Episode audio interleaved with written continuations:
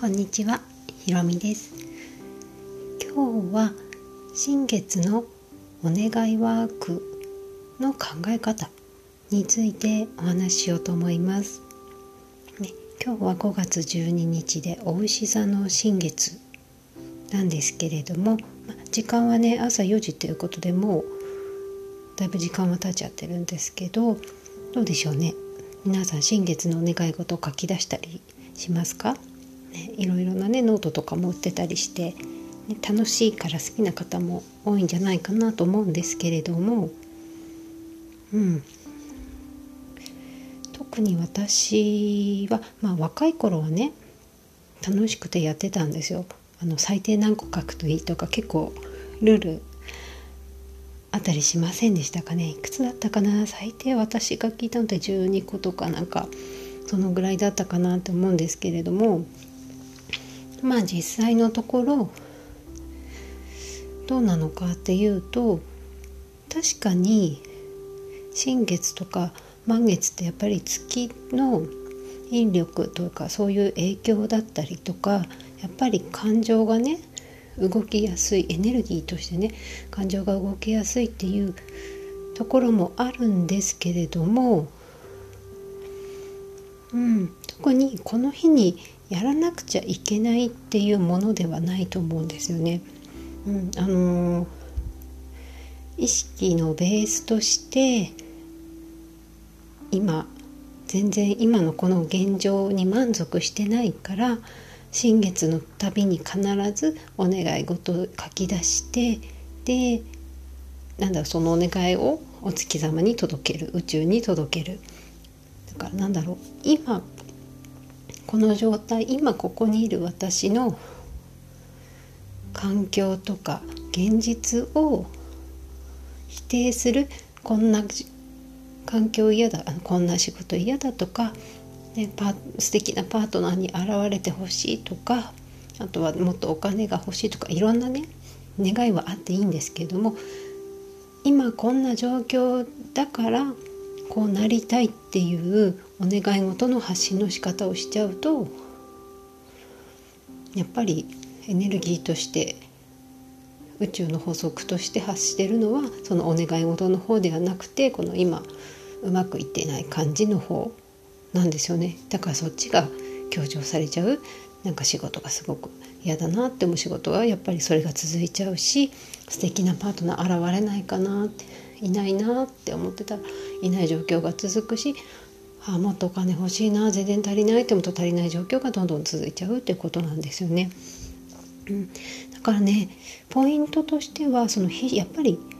必死になるんじゃなくて楽しんでやるぐらいがちょうどいいですなんかワクワク本当にワクワクっていうねよく言うと思うんですけれどもワクワクしながら楽しんでやることでそのただ本当にワクワクする時ってそれが手に入った周波数になってたりするんですよね。なので後で見返してみると気づいたら叶ってるってことがあります。うん、であとそうだなもう一つあの今回はお牛座の新月って言われていてあの、ね、その時の星座のね新月満月って言われるんですけれどもなんかよくこういう何々座の新月だからこういうお願い事に向いていますとかあんまり私は意識しすぎなくていいかなって思っていてうんまあぶっちゃけ新月満月じゃなくてもいつだってお願い事って書いて宇宙にオーダー出していいし毎日書いたてだからいいんですよね。うん、でだからお医者座だからこうですよっていうのとか何々座だからこれがいいですよってあんまりそこ思考にとらわれずに今この瞬間自分が何を感じていてどういう現実が作られたらいいかなって望んでるかなっていうのを素直に書き出すのが一番いいと思います。うん、でさっきちらっと別に新月満月じゃなくても毎日書いてもいいんですよって言ったと思うんですけど私はそう思っていてうんあの全然お願い事って思いついた時あこれ欲しいなって思ったりこうなってほしいなってこういうこと起こったらいいなっていう時その都度その都度書いちゃった方がいいと思うんですよ。別に新月とか満月まで温めておかなくていいしやっぱり思った瞬間にあげればもしかしたら新月までにかなっちゃうかもしれないし、うん、ただ、ね、毎日毎日そんなにね書き続けるほどないと思うんですよ。もしかしたら最初のね1ヶ月くらいはいっぱいあっても続けていくうちになんとなくその自分の中も内面も落ち着いてきて書くことがなくなってきた頃にじゃあ今日は新月だからちょっと一旦自分が今何欲しいか改めて見直してみよう感じてみようとかちょっとノートとかあとね見返して前どんなことをオーダーしてどれが叶ってるかなってこのいう見返す時間にしたりとかねだから整理するタイミングみたいに使っていくといいのかなって思います。うん、あのお願い事って別に見返さなくても気づいたら叶ってちゃ叶ってたりするので全然いいんですけど逆にノートを見返すことによってうわこれも叶ってるこれも叶ってる私花丸昔してたんですけどそうすることで本当にやっぱオーダー上げたら現実になるんだっていう確信度が上がるんですよね。だから自分へもしの信頼度も高くなるし、うん、だからじゃあまた次これを書いたらまたきっと叶うみたいにそうすることでなんでポジティブなループに入っていくんですよね。叶うっていうループに入るからうん。是非ねお願い事書き出したら見返すっていうことをやってみるといいのかなって思います。だから裏紙とかねコピー用紙とか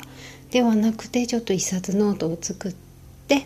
これ何月何日の、まあ、新月満月書かなくてもいいし別に新月と満月以外本当にいつでも書いていいんですだからちっちゃめのノートで持ち歩いてこう書くっていうのがいいのかなと思うんですけど日付を入れることによってどのぐらいのスパンで叶ってる現実になってるかっていうのもちょっと分かりやすいので、うん、入れてみるといいと思います。なのでね今日は新月のお願いワークの考え方っていうことで、うん、新月あとまあ満月もなんですけれども自分の望みとかお願い事を改めて振り返るとか見直すタイミングとして捉えてみるのがいいのかなと私は思います。今日も最後までご視聴いただきありがとうございました。